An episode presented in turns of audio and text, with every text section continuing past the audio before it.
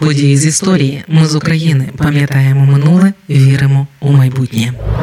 Під час Другої світової війни окуповані нацистами західні області УРСР, які у міжвоєнний період були частиною Польщі, за наказом Гітлера увійшли до складу Генерального губернаторства як адміністративна одиниця. Так, 1 серпня 1941 року з'явився дистрикт Галичина. Це подкаст «Події з історії», який звучить завдяки вашій підтримці. Щоб допомогти нам, заходьте на сайт mizukraine.com та тисніть кнопку «Підтримати». На етапі планування війни на Сході в середовищі нацистської верхівки існувало два бачення подальшої долі окупованих територій СРСР. Створення залежних від Німеччини квазідержавних утворень і класична колонізація, що передбачала створення імперських комісаріатів та їхню подальшу колонізацію німецькими переселенцями з поступовим скороченням слов'янського населення шляхом голоду, депортацій та асиміляції. Гітлер дійшов висновку, що йому більше імпонує варіант з колонізацією, тож видав наказ про запровадження цивільного управління окупованими областями СРСР. Таким чином Україну поділили на 4 зони. Дистрикт Галичина з центром у Львові, Райхскомісаріат Україна із центром у Рівному, Трансністрація з центром у Тульчині та військову зону окупації. Цей гітлерівський наказ почали виконувати 1 серпня 1941 року. О 12-й годині у залі засідань Львівського університету відбулася передача влади командувачем армії генералом піхоти Францем фон Роком, генеральному губернатору Гансу Франку, який з цієї нагоди спеціально прибув до Львова. Галичина увійшла до складу Генерального губернаторства як 5-й дистрикт, поряд із дистриктами Варшава, Краків, Люблін і Радом. Загальна площа нової адміністративної одиниці становила 48 тисяч квадратних метрів і охоплювала територію Львівської, Дрогобицької, сучасної Івано-Франківської та Тернопільської областей УРСР. Відповідно до розпорядження про адміністрацію Галичини урядовою мовою проголошувалася німецька, проте допускалося вживання польської і української. У прокламації до населення Галичини проголошувалося право приватної власності, свобода культурного розвитку і віросповідання для усіх, а це понад 4 мільйони жителів краю. Процедура входження Галичини до складу Генерального губернаторства розтягнулася у часі і була остаточно завершена тільки 1 листопада 1941 року, коли було ліквідовано поліційний і митний кордон між дистриктом та рештою територій Генерального губернаторства. Її територія була поділена на 11 округів – Бережани, Чортків, Дрогобич, Калуш, Львів, Раворуська, Самбір, Станіслав, Стрий, Тернопіль, Золочів.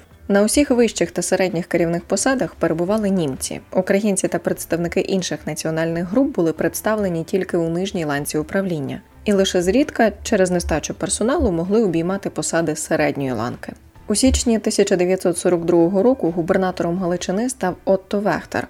Він дотримувався м'якої позиції в окупаційній політиці, оскільки був вихідцем з австрійської родини і мав, відповідно, певні сантименти до цього краю. Вехтер підтримував зв'язки з представниками Української греко-католицької церкви та українськими громадськими інституціями, мав дружні стосунки з митрополитом Андреєм Шептицьким, також став одним з ініціаторів створення Української дивізії СС Галичина.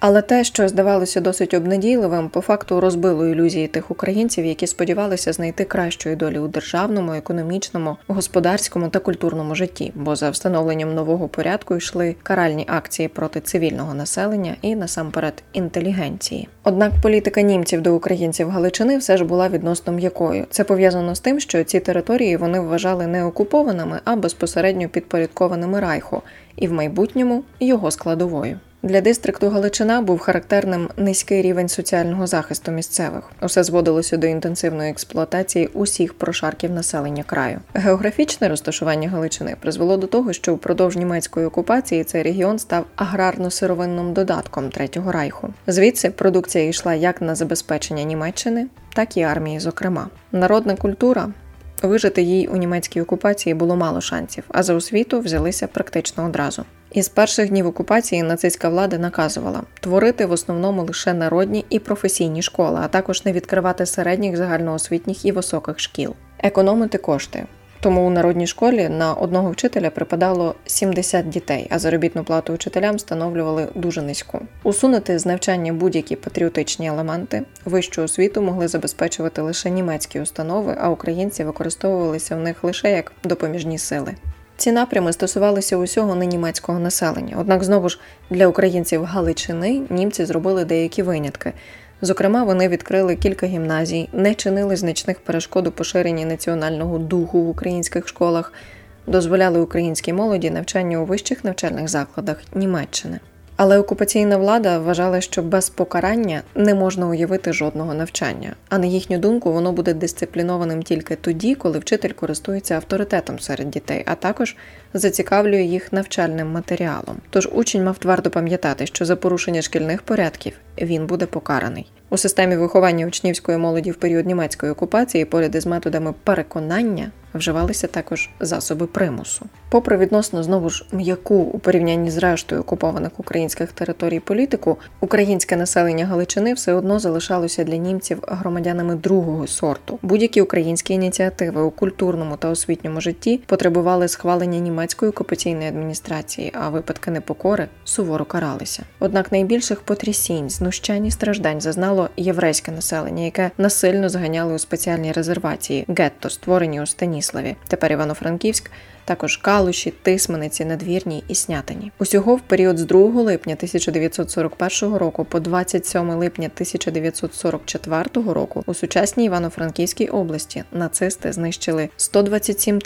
352 особи єврейської національності. Дистрикт Галичина припинив своє існування наприкінці липня 1944 року, коли внаслідок Львівсько-Сандомирської операції німецька окупація змінилася на радянську. Ми з України. Важливо знати історію і розповідати історії. Найважливіше, що ми повинні дати нашим дітям – це коріння і крила.